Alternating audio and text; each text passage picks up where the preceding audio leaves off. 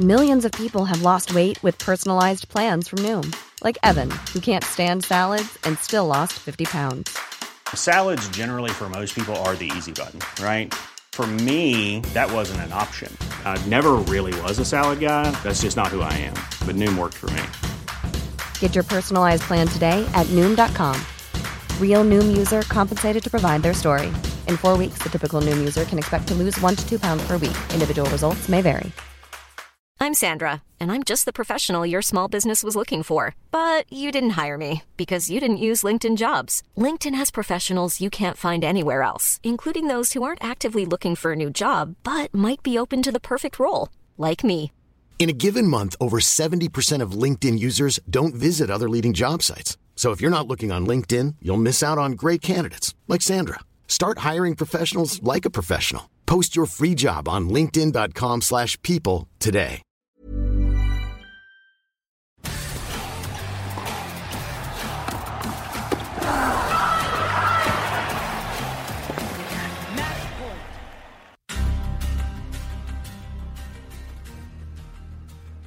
Benvenuti a Schiaffo al Volo, il podcast di Eurosport sul mondo del tennis. Io sono Simone Eterno, insieme a me Jacopo Lomanaco, puntata numero uno. Andiamo subito a vedere cosa è successo questa settimana.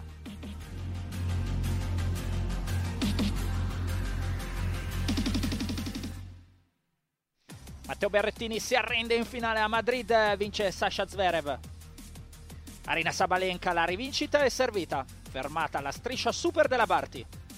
Nessun americano tra i primi 30 giocatori del mondo. Le ragioni dietro la crisi. Internazionale d'Italia, l'analisi del tabellone. Lo schiaffo della settimana. Ok, che disastro sulla Terra Rossa. Jacopo, eccoci insieme, è ufficiale, è nato il podcast di Eurosport, questa è la prima puntata ufficiale di Schiaffo al Volo, gli abbiamo dato anche questo nome, è stato un lungo brainstorming, no? Partorire sì. il nome di questo, di questo, prodotto. Anzi, io sono stato subito redarguito da, da più parti eh, perché settimana scorsa, anzi due settimane fa, nella puntata che abbiamo chiamato Pilota Zero, eh, insomma, avevo fatto un po' dell'ironia sul fatto che ci fosse un altro podcast.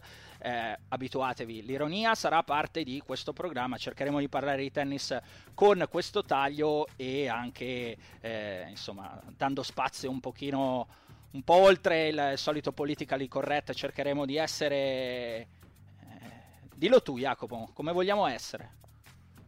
Sfacciati. Sfacciati, uno schiaffo al volo, giustamente, sfacciati. Allora, è stata... Però no, Vai. non per essere provocatori, no, se abbiamo no, qualcosa certo. da dire non ci giriamo intorno, Certa. Certamente, sarà questo. Eh, il nostro obiettivo è stata una settimana, Jacopo, dove da parlare nella stesura dell'analisi eh, della scaletta della puntata abbiamo tirato fuori tantissimi argomenti, poi ne abbiamo dovuti scegliere eh, chiaramente solo alcuni per, per, limiti di tempo. Io direi che però è inevitabile no? eh, non partire per questo primo episodio uh, da quanto sta accadendo nel mondo del tennis maschile con eh, i buoni risultati del tennis italiano perché siamo al terzo Masters 1000 della stagione, in due c'è stata finale di, di italiani, insomma le statistiche le avete magari lette in giro, io giustamente voglio ricordarvele, eh, se, se, da quando esiste la eh, denominazione Masters, eh, ovvero dal 90, c'era stato soltanto eh, Fabio Fognini in un Amen, quest'anno siamo...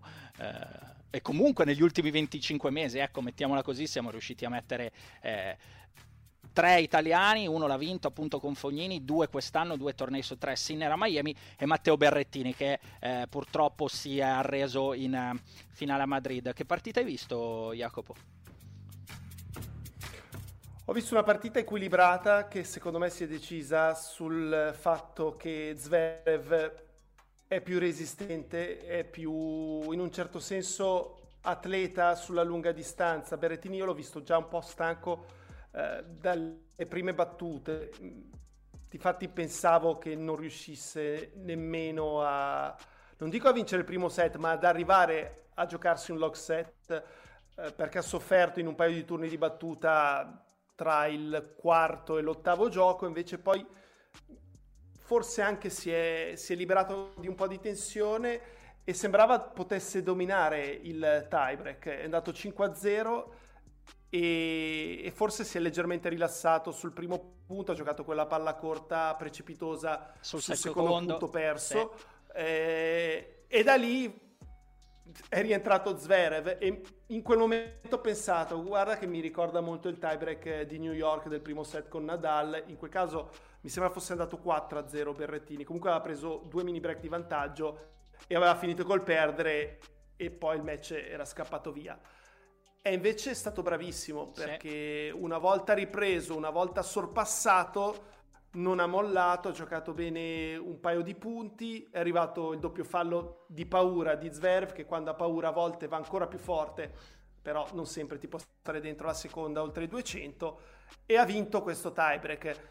Poi in realtà non ho mai veramente avuto la speranza che potesse chiudere la, la partita. Ascolta, sì, Jacopo, c'è stata quella palla break, sì. Ti, ti, ti interrompo al volo Dimmi. perché voglio, voglio, chiarirti una cosa, ma non è una sensazione che eh, abbia influito anche il fatto che comunque queste partite Zverev le avesse giocate un po' di più in carriera rispetto a Berrettini? Perché io ho avuto quella no. di sensazione.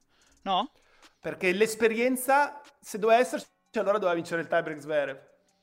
No, ha giocato più punti del genere in una situazione in cui si gioca su due punti e chi l'ha vinto il tiebreak l'ha vinto Berrettini perché io... fondamentalmente è più coraggioso di Zverev e quindi quando si gioca su due punti di solito a questi livelli chi ha più coraggio vince. Io invece Zverev fondamentalmente non è un coraggioso. Io invece quella sensazione te l'ho chiesto perché ce l'ho avuto da, da metà del secondo set, ovvero uh, quando ha fatto quei tre game consecutivi uh, tenuti al servizio a zero e poi ha, vito, ha, avuto il quarto game dove è iniziato ad andare in difficoltà, ho avuto la sensazione che lì la partita...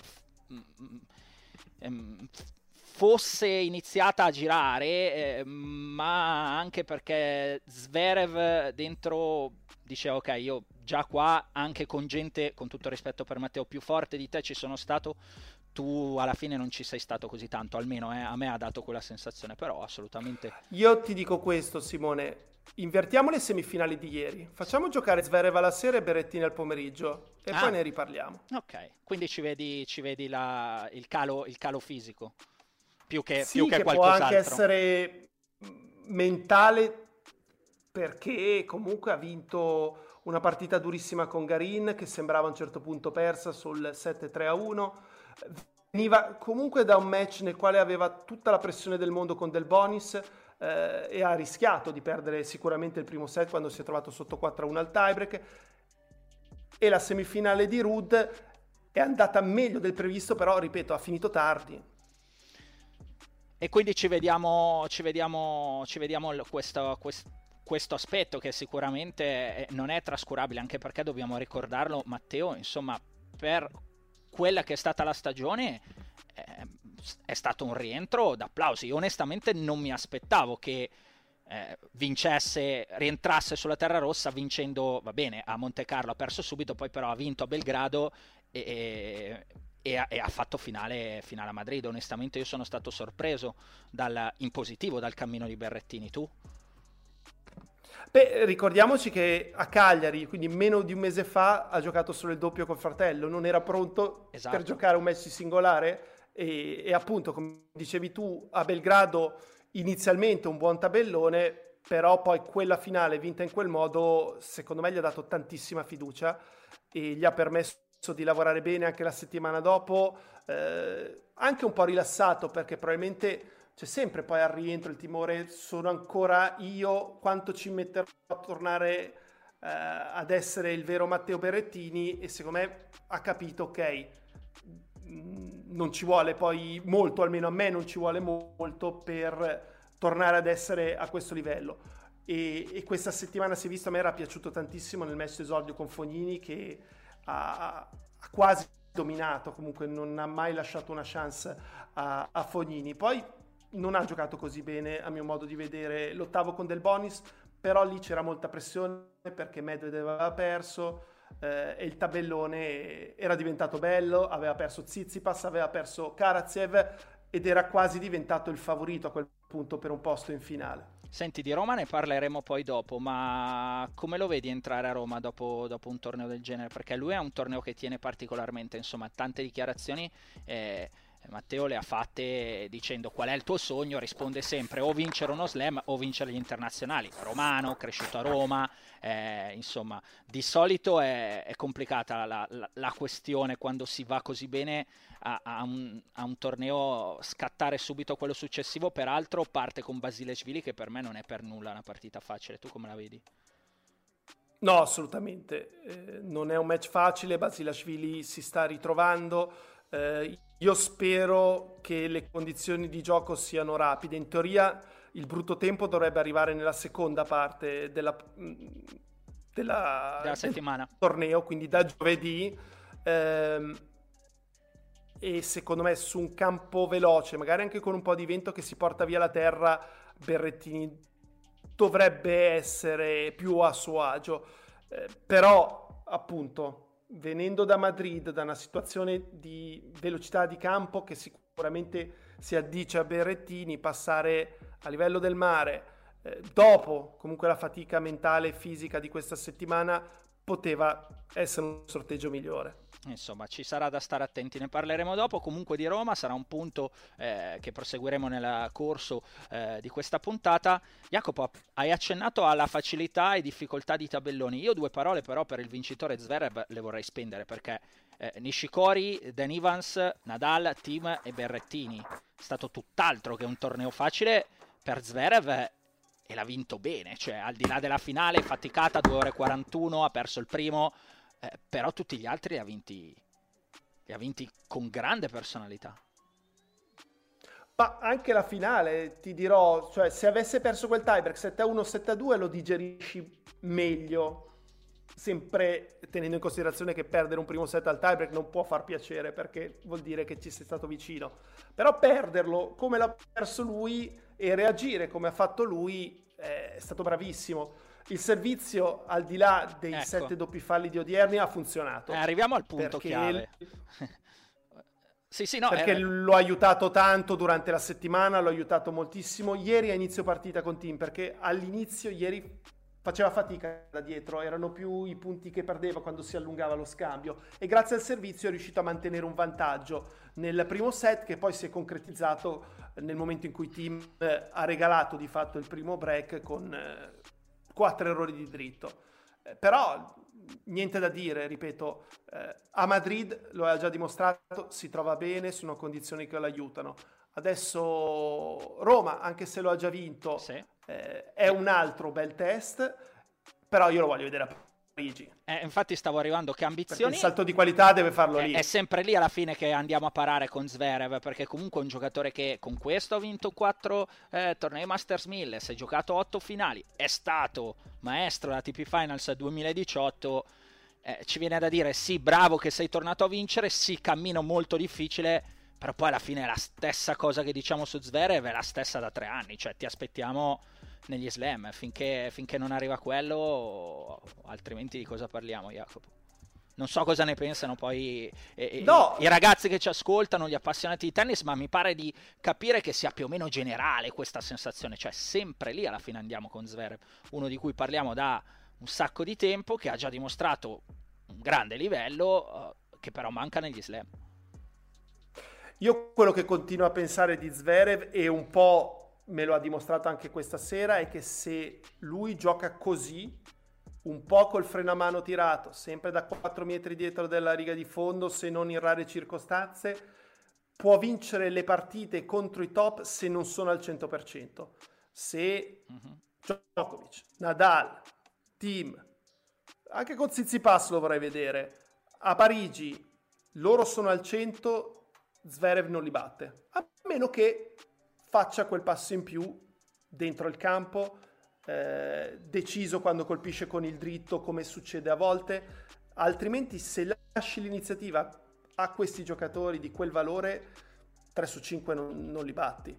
Ci è andato vicino l'anno scorso a New York, ma Tim giocò una partita orrenda, non che Zverev giocò molto meglio di lui, e alla fine però l'ha persa ancora e tutto quello che è successo l'anno scorso a New York eh, è stato anche un po' un episodio. Ora è improbabile che a Parigi lui debba affrontare solo un team per vincere il torneo. Dovrà batterne due se non addirittura tre di giocatori di quel livello per vincere il torneo. E a mio modo di vedere, e quello che lui mi ha fatto vedere negli anni nei tornei dello slam, non c'è ancora quel livello. Va bene, dai. Allora, Zverev, nonostante tutto, rimandato a Parigi come si rimandava una volta a settembre gli studenti. Io lo so bene in matematica. Chissà se qualche mia professoressa ancora mi sta ascoltando. Parliamo anche del tabellone femminile, Jacopo, del successo di certo. Arina Sabalenka. Due settimane fa mh, mm, ti accennavo della Barti, ricordi? Chi ci ha ascoltato nel, nella puntata pilota eh, di, quel, di, quel, record, no? Insomma, stava vincendo tante partite, veniva da... Eh, Due, eh, due, tornei vinti su tre, i due più importanti, perché Charleston, la, la, sconfitta con la Badosa, la mettiamo lì, è arrivata a fare 17 vittorie in 18 partite, eh, 9 consecutive contro top 10, questa volta però non è riuscita a rimontare Sabalenka in finale, eh, arrendendosi appunto alla, alla, Bielorussa. Tu avevi detto una cosa che mi aveva colpito, cioè io la Barti, per me la Barti è sempre quella eh, che ho visto in Australia, cioè l'aspetto al momento chiave. Hai visto una Barti diversa a Madrid oppure no? Ma... Mh mm, ancora una volta dà delle chance. Ha dato la chance alla Zidansek al secondo turno, la Sfiontek era partita molto bene nel suo match d'esordio. Ho come la sensazione che a volte potrebbe vincere le partite più facilmente, ma se le complica e poi col passare dei match la stanchezza che si accumula prima o poi la paghi. Eh, però la Sabalenka, così come vale per Zverev, in queste condizioni può esprimere il suo miglior tennis, condizioni molto rapide, se ti entra il servizio già è difficile risponderle, una prima pallata può già essere definitiva, a Roma o a, o a Roland Garros è tutto un altro paio di maniche. Però è una partita che potrebbe anche sbloccarla mentalmente, finalmente è riuscita a battere la Barti sulla terra in un match equilibrato, in un match che stava dominando, ma che poi nel terzo si stava complicando del tutto sul 2-1 15-40. Quindi per me forse è un bene per la Sabalenka che ha vinto un torneo di questo livello e un bene per la Barti che non arriva magari a Parigi da imbattuta. Ascolta Jacopo, lo sai che a me piace il gioco delle somiglianze, no? È un gioco che dei volti più che altro delle persone, questo mi ricorda questo, questo mi ricorda quest'altro. Questa settimana il gioco delle somiglianze lo voglio fare tennistico, perché durante la settimana chiaramente, no, eh, ci, ci sentiamo costantemente, discutiamo di tennis e poi arriviamo qui Uh, in questo caso la domenica sera a registrare eh, per voi un podcast che potrete ascoltare eh, quando vi pare, ma che riassume la settimana precedente. Questa settimana ho trovato due somiglianze. Eh, la prima, somiglianza in questo caso tennistica e non, non, non figurativa. A me la Sabalenka ricorda un po' Lindsay Davenport. Che ne dici? Ok. È un ok? Solo così me lo liquidi con ok? Cioè, una, no, Dav- una, una, che... una Davenport più scarsa per ora. Ma la Davenport aveva una facilità maggiore nel, nel dare velocità alla palla. Cioè, la Davenport uscivano delle traiettorie rapidissime, ma sembrava non mettere forza. La Sabalenka invece, quando impatta, ti dà proprio l'idea che sta spostando un camion. E, ehm, però si muove decisamente meglio la Davenport. La Davenport aveva un raggio d'azione di due metri e mezzo a destra e due a sinistra. Sì, sì, Poi serviva talmente bene e rispondeva talmente bene che il più delle volte comandava lo scambio dal primo colpo e quindi non era mai in affanno, non era quasi mai in difesa nei momenti migliori della sua carriera. Ricordiamo che ha vinto tre tornei dello Slam eh, in tre posti diversi. Le mancava solo Parigi, ma era impossibile per lei vincere la Roland eh, Garros. Jacopo, eh, il mio appunto, io qua ti faccio e ti interrompo, è quanto sono cambiati i metodi di allenamento, le tecnologie, le possibilità in questi vent'anni. Eh, quindi forse una Davenport oggi sarebbe meglio allenata rispetto a una volta, mio parere. Questo non me lo leva nessuno dalla testa. Cioè, la Sabalenka... Tornando per un attimo alla finale, sì, maschile, come si muovono un ragazzo di quasi due sì, metri e uno di certo. 1,95? Cioè era impensabile appunto ai tempi della Davenport che uno di due metri fosse addirittura un rematore, perché in certo. diversi momenti Zverev lo è. È un pallettaro portato al 2020 che quindi è alto due metri serve oltre i 200 spesso la seconda e quando lascia andare i colpi comunque viaggiano, però fondamentalmente uno che se fosse per lui non prenderebbe mai un rischio nello scambio. Insomma, non pensi che la Sabalenka vincerà tre slam su, in tre posti diversi come ha fatto Lindsay? Io non la vedo vincitrice slam fuori dal cemento, non credo possa vincere Wimbledon. Va bene. E, e l'altra somiglianza, secondo me, eh, eh, l'abbiamo liquidata un po' su facilmente, forse eh, tutta la questione Barti-Sabalenka. Però... Forse la so questa. La sai già. Eh... Inizia con la B? Eh sì, è proprio lei. Questa, questa è... Sì. Ah, cioè, a me veramente badosa sembra Sharapova. È vero. eh, la ricorda nel movimento nel servizio, negli atteggiamenti. Il dritto tecnicamente a me piace di più della Badosa rispetto al dritto della Sharapova. Ricordiamoci che però la Sharapova era 1,90 e quindi riusciva a giocare dall'alto verso il basso su palle sulle quali la Badosa non può farlo perché se tira dall'alto verso il basso, anche dritto per dritto, prende la rete. Eh, non può schiacciare quel, quel, tipo di palle come faceva la Sharapova. Però effettivamente c'è proprio dello studio della Badosa, dei match della Sharapova, de, soprattutto dell'atteggiamento della Sharapova. A me piace tanto la spagnola, penso che possa crescere ancora moltissimo. Fra l'altro, sai che ho visto che poi c'era un'interazione, se non sbaglio, con. Eh, adesso non ricordo, sto andando a memoria, forse un tweet di. Ehm, Remy eh, che, che, che, che, scriveva la Badosa m- m- ho delle foto che sei anche uguale alla Sharapova, non solo come giochi, anche un, come, anche un po' come aspetto. E Badosa rispondeva: Sai che non è la prima volta che me lo dicono. Quindi, tornando alle somiglianze, evidentemente anche lei è, gli hanno fatto, gli hanno, le, hanno, le hanno fatto notare questa cosa. Pensi che quello di Badosa sia stato solo un exploit, Jacopo? Eh, ricordiamolo, eh, per chi insomma non avesse seguito il torneo, Badosa si è spinto fino alla semifinale dove si è arresa alla Barti per eh, 6-4, 6-3. Pensi che sia stato solo un exploit, eh, dicevo, o possa attestarsi come una giocatrice di buon livello, di più alto livello, perché comunque al di là di Madrid aveva già fatto bene anche nella parte precedente dell'anno. No, ti ripeto, a me piace molto, mi piace come atteggiamento, come sta in campo, ha vinto un bellissimo match con la Pencic perché dal punto di vista delle occasioni era una partita da 6-2-6-3, però la Bencic era sempre lì e l'ha costretta a lottare per chiuderla e lì secondo me ha fatto un bel salto anche mentale, perché non era facile vincerla in due set. Io penso che la Badosa possa chiudere l'anno tra le prime 20 giocatrici al mondo. No, eccola qua una bella sentenza. Segnatela, ragazzi. Jacopo si è espresso. E di solito le sentenze di Jacopo tennistiche raramente eh, sbagliano. Eh, comunque eh. 42 in questo momento. Numero, scusami, 42? È saltato 42 dopo questa semifinale, sì. Eh, non male, non male, insomma, quindi alle 20 non è che manca, manchi tantissimo.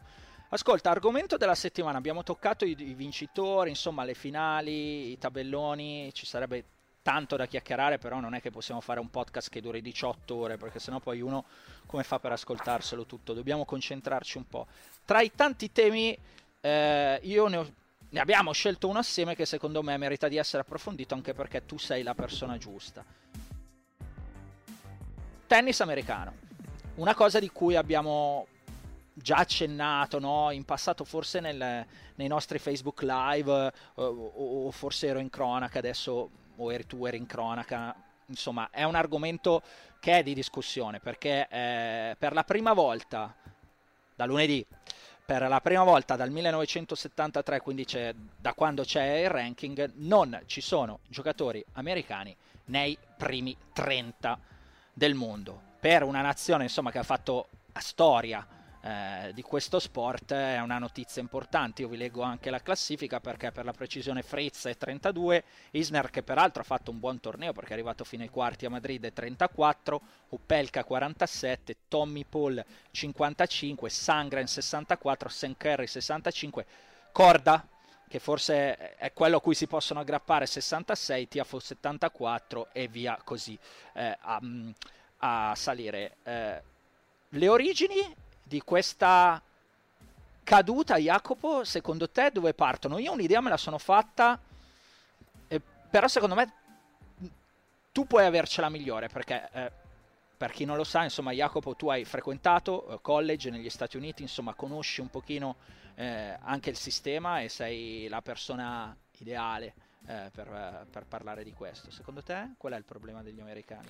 Ma partiamo dal college. Se ogni tanto mi capita di andare a vedere i risultati dei, dei campionati NCAA piuttosto che dei tornei individuali più importanti universitari, e oramai le squadre sono quasi completamente formate da giocatori stranieri. Se ai miei tempi bisogna tornare indietro purtroppo di 30 anni, eh, c'erano già degli stranieri, penso alla mia di squadra, ovvero a Pepperdine, che era una squadra molto straniera, c'erano 2-3 giocatori statunitensi su dei primi, degli 8 migliori, diciamo così.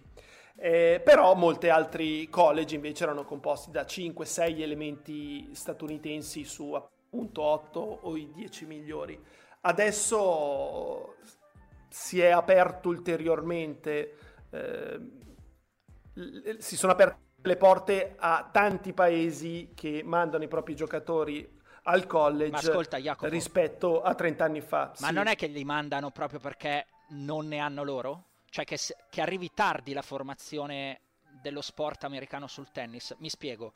La mia idea, e qua arrivo, è che, e tu credo che tu me lo possa confermare, insomma, a tennis si, inizia, si deve iniziare a giocare da piccolini. Il concetto di sport americano a livello professionistico che si sviluppa, soprattutto si sviluppa dalla high school in su. Eh, cioè che capisci che entri nella squadra di determinate, già di determinate high school, ma l'high school è già tardi probabilmente per iniziare a giocare a tennis, non è lì il problema? Che proprio la formazione dello problema... americano non si sposi troppo bene per il tennis.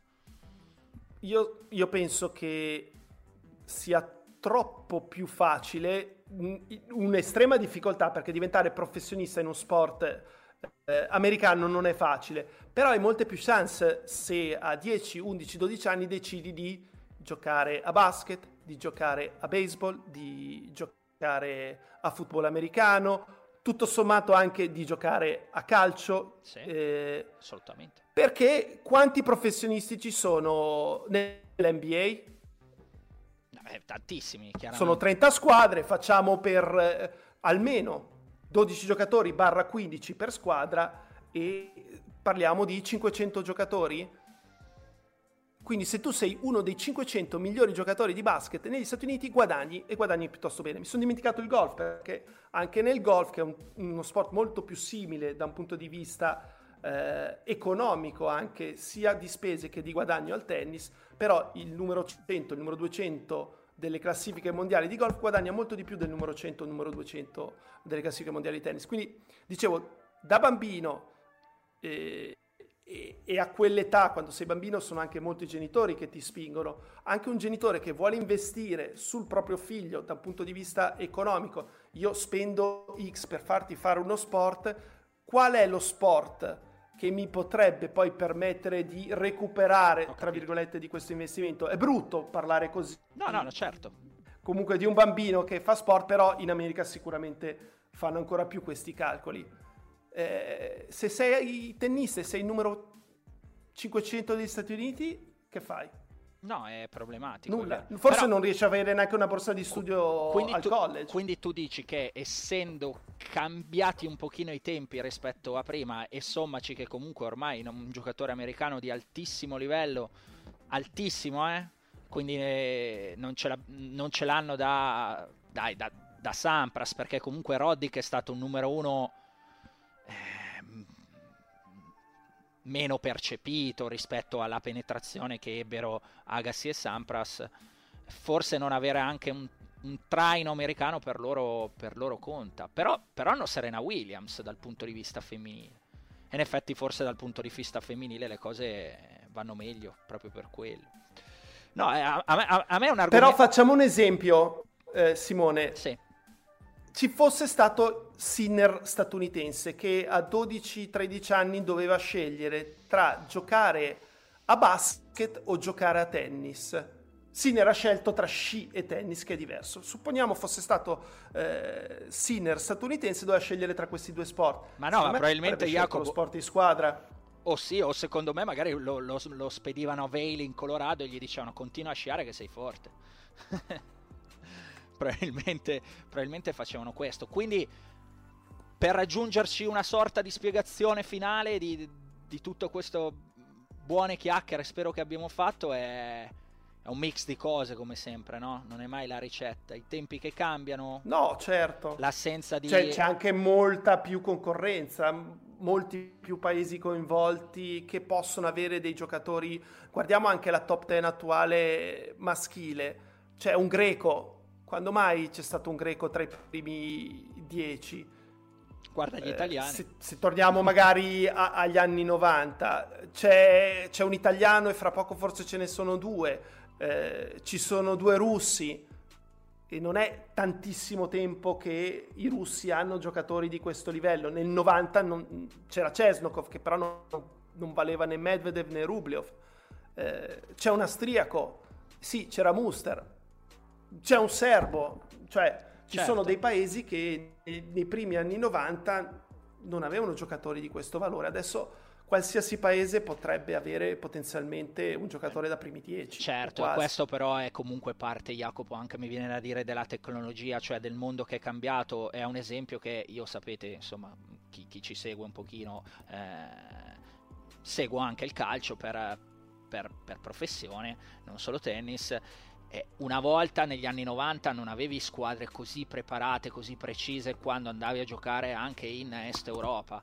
Adesso n- non trovi quasi nessuno di, di impreparato, nessuna latitudine, semplicemente perché avere accesso alle informazioni, che poi è la chiave un po' di tutto, quindi per informazioni intende come gioca l'altra squadra, metodi di allenamento, risultati, è molto più semplice che in passato e quindi le realtà si possono, se capaci e ben strutturate, si possono, si possono creare un po', un po' ovunque. Quindi anche probabilmente agli americani il fatto che il mondo, il resto del mondo sia diventato più competitivo, probabilmente non gli ha dato una mano. Va bene, abbiamo toccato anche questo argomento. Tu pensi che per chiudere, eh, di quelli che ho citato prima, eh, è, è, un americano, tra virgolette, eh, passami sta uh, definizione, comprato, cioè non comprato, insomma, il papà si è trasferito negli Stati Uniti, lui è nato negli Stati Uniti, ci mancherebbe, è americano, non siamo qua di certo a fare politica, a toccare questi temi peraltro delicatissimi, però è un dato di fatto.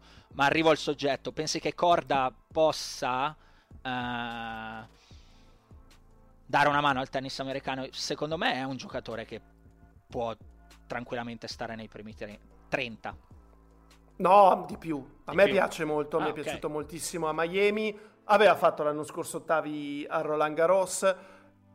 Mi ha un po' deluso sinceramente questa sconfitta al primo turno delle quali a Madrid, eh, però Madrid è un torneo atipico e può essere che uno eh, al, anche alla prima partecipazione si lasci un po' sorprendere dalle condizioni di gioco. Però Corda non ho dubbi che arrivi nei primi 20, io penso che arriverà anche tra i primi 10. Okay. E ti dirò che a me sia Tommy Paul che Taylor Fritz non dispiacciono affatto, sono due giocatori che per me possono tranquillamente stare nei 30. Fritz c'è già stato, ha avuto un best ranking di 24, adesso è 32, quindi appena fuori.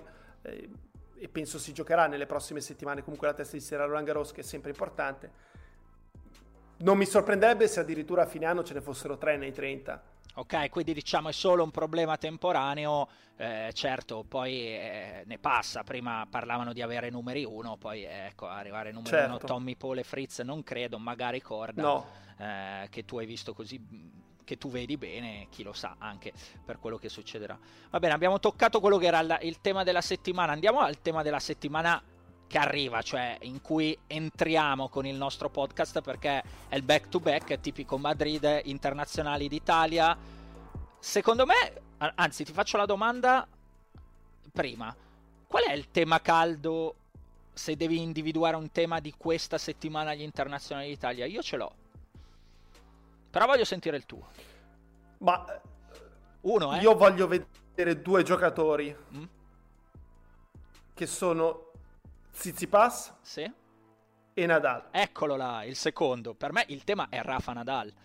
Il tema è Rafa Nadal, Jacopo, perché siamo sulla, siamo sulla terra e... e sta facendo palesemente più fatica di quanto in passato. Cioè il tempo a me pare che stia passando anche per Rafa. Questo inizio di stagione della Terra Rossa me l'ha, me l'ha, me, me, me l'ha proprio buttato in faccia. Cioè, una cosa che magari uno tende un po' a dire, no, vabbè, dai, però è sempre Nadal sulla terra. Cioè, anche quando ha vinto quella partita a Barcellona con Tsitsipas, eh, ho avuto proprio la sensazione dentro di me, e la dico adesso, e la dico, eh, la sparo, potrebbe non vincere Parigi, Jacopo. Io però ribadisco ancora una volta, Mi riporti Nadal 2019 semi a Monte Carlo stesa da Fognini, semi a Barcellona semi stesa da Team, semi a Madrid perde comunque da Zizipas con cui non aveva mai perso e poi a Roma poco a poco inizia a giocare meglio. Eh, No, no, l'anno scorso a Roma perde da Schwarzman e non gioca un gran match. Va a Parigi e non perde un set. Cioè, lo voglio vedere perdere a Parigi prima di dire di No, preparare attenzione, io non sto preparando il funerale di The Nadal. Grave. Però, secondo me, anche rispetto a tutte le partite che hai citato, ho la sensazione di un Nadal più in difficoltà rispetto a quegli altri anni. La mia personale, che evidentemente tu non hai, no- eh, non hai avuto, di cui non ti fidi, ci mancherebbe. Non è che Io me lo dobbiamo- ricordo il 2019, me lo ricordo al- alcune di quelle partite erano peggio di quelle di quest'anno. Mm. Cioè, Ma- Nadal Fognini te la ricordi? Sì, sì, no, me la ricordo Nadal Fognini, però voglio trovare anche E il mio... re- dal voglio- team no eh, gli andava la palla dentro la metà della metà facile spingere così Quindi ehm, non, non- non ci credi, non ci credi, va bene. Eh, eh, per me era il tema della settimana, comunque Roma io penso che sarà un campanello, perché comunque anche nel 2019 poi a Roma qualcosina ha iniziato a far vedere. O ricordo male? sì però non ha un bel tabellone. Eh, fare l'esordio spero questa volta che Sinner ce la faccia ad affrontarlo anche se Umber al primo turno eh, potrebbe essere un ostacolo. Eh, però viene comunque dalla sconfitta con Zverev in due set. Partire subito contro Sinner non è che lo lascerà molto tranquillo poi per sua fortuna supponiamo vinca eh, non c'è più Rud perché Rud ha dato forfait questa mattina e Problema quindi ci sarà un avversario meno, meno attendibile. Poi potrebbe esserci Shapovalov che può creargli i suoi di problemi ed eventualmente il quarto la rivincita con Zverev. Non ha un bel tabellone, questo è indubbio.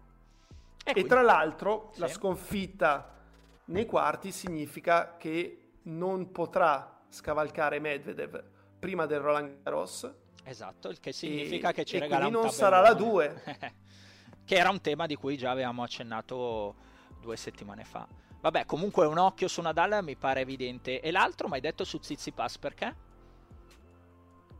perché non è uscito bene da Madrid, ha perso nettamente contro Rud, al di là del punteggio, non ha avuto mai chance sul servizio del norvegese e visto come aveva giocato a Monte Carlo, visto come comunque aveva reagito a una situazione di punteggio molto complicata nella finale di Barcellona ed era poi riuscito ad arrivare a match point, a Roma mi aspetto uno Tsitsipas che perlomeno arrivi alla sfida con Djokovic nei quarti.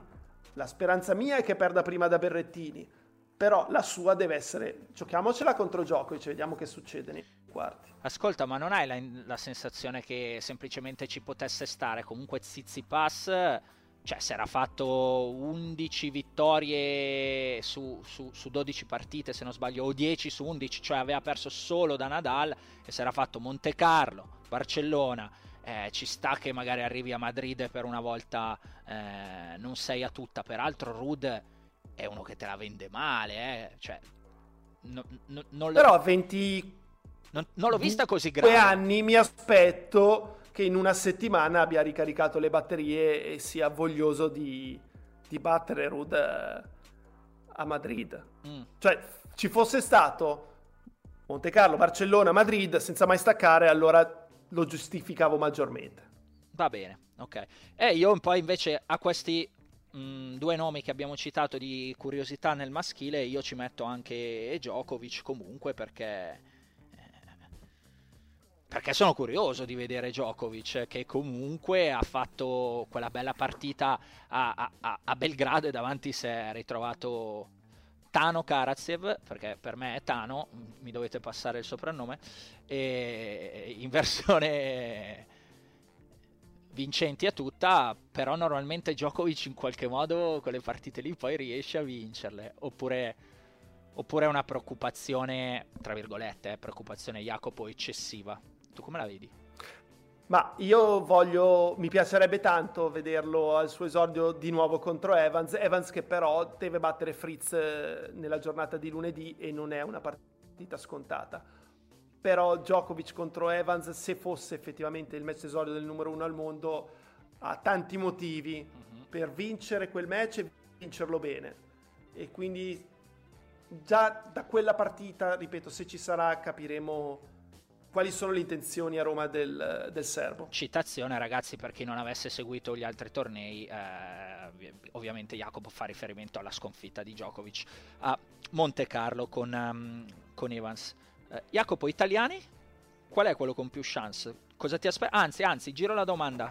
Italiani e capitolo Sinner, che a Madrid eh, per la prima volta mi ha dato la sensazione di essere diciannovenne cioè, mm, per una volta, insomma, non mi ha sorpreso eh, in termini positivi come normalmente invece fa sempre, rimanendo lì anche su ogni punto, sulle partite complicate, cioè per una volta un po' staccato e l'ha persa male.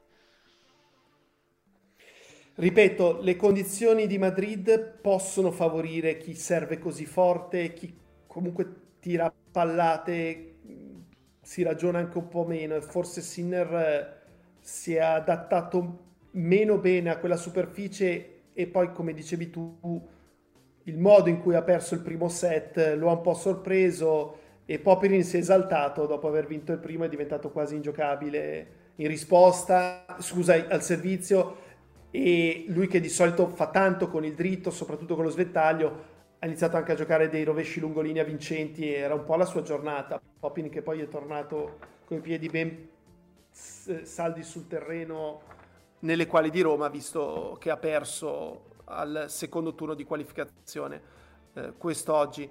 E, ehm, mh, spero che per Sinner sia stato solo un passaggio a vuoto, perché comunque eh, anche solo aver, aver, raggiunto gli ottavi erano più punti, c'era la possibilità di affrontare Nadal, sai, se avesse affrontato già Nadal la scorsa settimana con una sconfitta però era un'esperienza in più che si portava nel suo bagaglio in una nuova sfida contro Nadal. Ogni partita che gioca contro eh, avversari di questo calibro per lui valgono tantissimo, quindi non averla potuta disputare è stato un vero peccato. Io mi aspetto che, che vinca con Humbert eh, lunedì e che ci sia questa sfida con Nadal e vediamo che succede. Alla fine è lui, insomma, quello su cui vuoi tenere un occhio tra tutti gli italiani in tabellone che sono... No! No? Non solo. Non solo? Cioè, voglio vedere lui, ma voglio vedere Berrettini come reagisce alla fatica. Mi aspetto che ci sia questo appuntamento agli ottavi contro Zizipas. Sono curioso di vedere Sonego dopo che si è fatto male Bravo, da solo, con la mano chiusa nella, nella porta. Eh, con Monfissa perché ha, comunque ha pescato la testa di serie migliore da incontrare. Monfis chissà come sarà. Eh, è a rientro è sposato match, quasi sposato intanto. Non ancora sì, futuro, futuro sposo. futuro mister Svitolina. Ehm, non vince una partita da, dall'inverno dell'anno scorso. Già. E quindi ha preso la testa di serie migliore che poteva prendere. Al secondo turno potrebbe esserci il derby con Mager o contro De Minaur che invece mi ha detto qualcosa di inaspettato a Madrid. Lo voglio però rivedere su una terra più, più terra. Però è un bel tabellone per arrivare agli ottavi contro Dominic Team. Ascolta. I loro tre sono quelli che voglio vedere anche Musetti. Allora, Allora, li, li, li, abbiamo detti tutti. Uh, un rapido no, sguardo... Quasi tutti. un rapido sguardo al femminile per, per, due motivi. Uno, torna Serena. Sì, mentre Venus ha dato forfè, meglio per lei forse. Da Serena? E Serena bisogna vedere. Perché non comunque re- sulla terra... resta un argomento sì, di discussione, no? Cioè, è vero che ormai la vediamo a, a, a, quasi gioca un, fammi dire come se fosse un'esibizione, cioè sceglie 3-4 appuntamenti e, e, dice va bene, io ormai provo a venire a giocare solo questi e come va, come va, va. Il tabellone non è pessimo, considerato che è la 8. E, intanto è finito nel quarto migliore in cui poteva capitare perché la l'abbiamo vista, sulla terra non ha idea di come si scivoli e, ehm, e non credo possa aver imparato in una settimana, quindi eventualmente ci fosse un quarto con l'Osaka e non sono convinto lo raggiunga, voglio vedere l'Osaka eh, o no, con la Kasatkina no, o con la convinta, Pegula nel suo match d'esordio. Non sei convinto che lo raggiunga Osaka o Serena o entrambe? No, Osaka. Okay. Più, se dovessi dire una delle due in questo momento direi Osaka. Serena eh, non ha neanche lei un patch d'esordio semplicissimo, penso con la Podoroska che l'anno scorso aveva stupito in quel dell'Orlan Garros e comunque una giocatrice che sulla terra vale molto più della sua classifica. Però tutto sommato se supera la Podoroska, poi la Bencic eventualmente piuttosto che una Martic sono avversari abbordabili. La Bencic, anche lei la terra non è che la digerisca tantissimo. Quindi non le è andata male considerando tutte le giocatrici che ci sono anche non teste di serie in tabellone. Pensa se prendeva la Mukova all'esordio, per me beccava. Sì, sì, in effetti sì. Al, riguardo al tabellone femminile mi sento di aggiungere questa piccola notizia, cioè il Andrescu, il forfè di Andrescu a Roma, non per problemi fisici stranamente, ma per è una battuta, eh? Eh, ironia, l'avevamo detto all'inizio, ma perché eh, di fatto il governo italiano chiedeva ulteriore eh, quarantena e quindi ha deciso di, di, non venire perché mm, chiedeva ulteriore isolamento nonostante i test di Madrid, almeno questa è la sua eh, versione ufficiale. Io adesso non conosco i dettagli della legge per eh, per tutte, eh, perché cambiano ogni 12 minuti peraltro, per tutte, per tutte queste diciamo, diciamo, sfumature, ma è sicuramente un tema che eh, poteva essere interessante, insomma una giocatrice del suo livello che è costretta a, a perdere um, un torneo. Jacopo, siamo quasi giunti alla fine, allora eh, il nostro podcast ha deciso di chiamarsi Schiaffo al volo anche perché appunto vogliamo dare uno schiaffo a una tematica ogni settimana che magari è, è un pochino spinosa. Quindi diamo ufficialmente il via lo schiaffo della settimana. Lo schiaffo della settimana, che cos'è? Lo vuoi dire tu? Lo annuncio io? No, vai tu, dai, autoannuncio. Vai tu, dai, vado io. Vai, vai. Allora, lo schiaffo è al sistema elettronico sulla terra battuta. Io lo trovo personalmente assurdo. Eh, da quello che ho saputo, sono stati proprio i giocatori a, chi- a richiedere che venisse utilizzato eh, la Fox 10. Questa non la sapevo. Sì. I giocatori premevano per averlo perché negli ultimi anni si sono lamentati del fatto che a volte il giudice di sedia si perdeva il segno, a volte il giudice di sedia confondeva un segno con un altro e, e quindi hanno preferito avere questo Fox 10. Dopodiché, si è visto a Madrid questa settimana, lo si tu- utilizzava solo sul campo centrale, anche questo lo trovo un po' assurdo, sì. cioè se lo devi usare lo usi su tutti i campi eh, a disposizione a Madrid, ricordiamo che questa tecnologia comunque è spagnola, quindi è anche abbastanza logico che l'abbiano spinta a Madrid, non ci sarà per il momento a Roma. No. Ehm, però si sono lamentati e posso capire che tu vedi il segno, lo osservi, sono anni che sai come rimane un segno sulla terra battuta e la macchina Adesso... dice una cosa diversa, il giudice di sedia non può scendere perché il giudice di sedia gli è stato detto che non deve scendere a giudicare il segno perché se poi scende e dovesse dire sì hai ragione tu e allora la macchina che ci sta a fare? Chiaro. Eh, io posso citare un episodio perché l'ho vissuto dal vivo e, e, posso portare un aneddoto carino. È il torneo di Monte Carlo del 2017 eh, ed è la eh, semifinale tra Nadal e Goffin. Te la ricordi?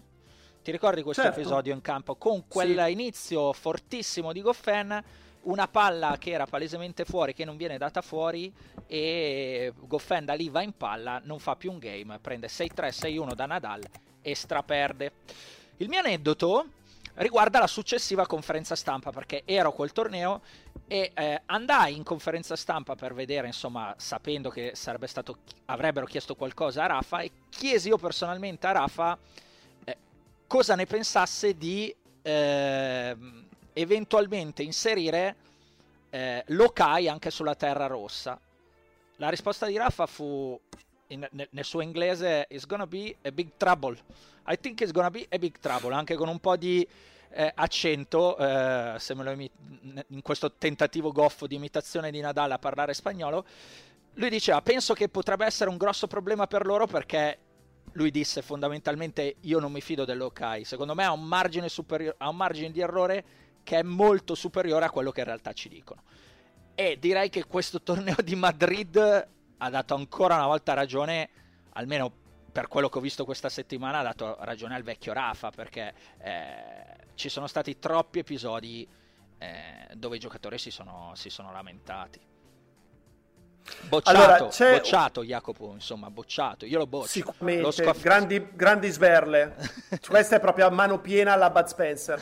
Eh, io contesto però una cosa, anche tornando indietro a quell'episodio, ovvero che una volta il giudice di sedia chiedeva al giudice di linea di indicargli il segno. Sì. Ora invece non accade più. Il giudice di sedia fa questa richiesta al giudice di linea solo nel momento in cui si è perso il segno, non è sicuro di quale sia. Il giudice di linea è lì apposta per vedere la palla su quella riga, mentre il giudice di sedia deve continuare a girare la testa avanti e indietro per seguire lo scambio. Può succedere che si sia perso il segno, come è accaduto in quell'occasione ed è accaduta chissà quante altre volte. Per quale motivo non utilizzare il giudice di linea in circostanze di dubbio?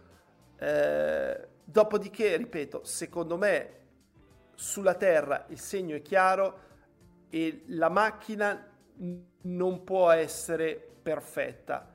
Il giudizio di un giudice di sedia su una palla che tocca o meno, sulla Terra in realtà non è nemmeno tocca o meno, è c'è spazio tra il segno lasciato dalla palla e la riga, sì o no? Se non c'è spazio, e non c'è spazio, magari anche vuol dire che non ha toccato, ma semplicemente non c'è spazio tra le due cose, la palla è buona. È buona.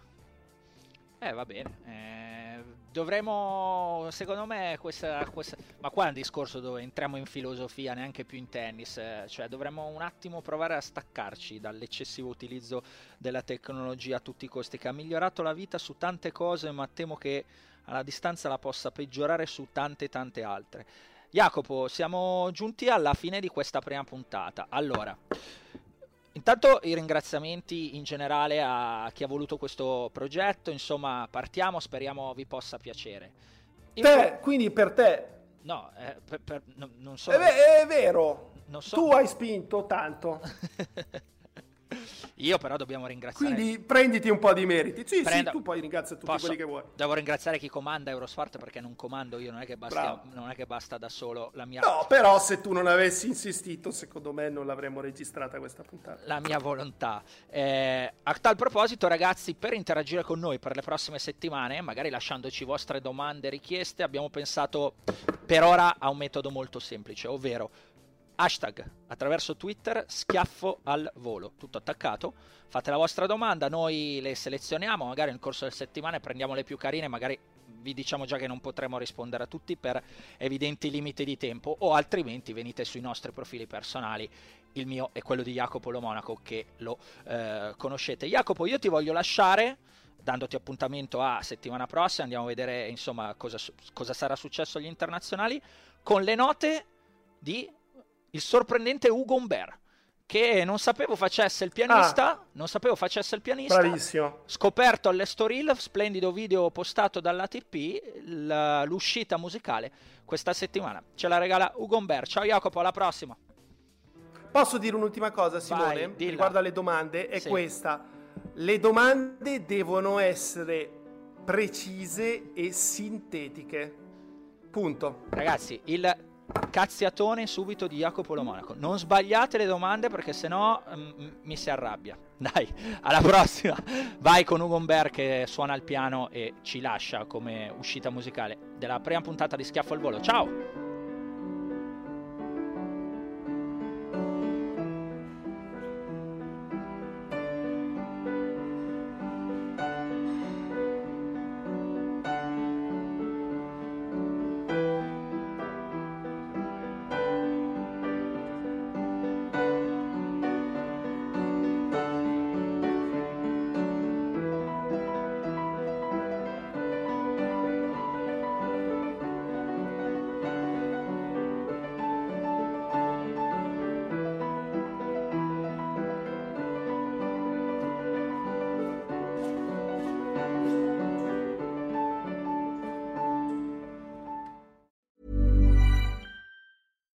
When you make decisions for your company, you look for the no-brainers. And if you have a lot of mailing to do, stamps.com is the ultimate no-brainer. It streamlines your processes to make your business more efficient, which makes you less busy.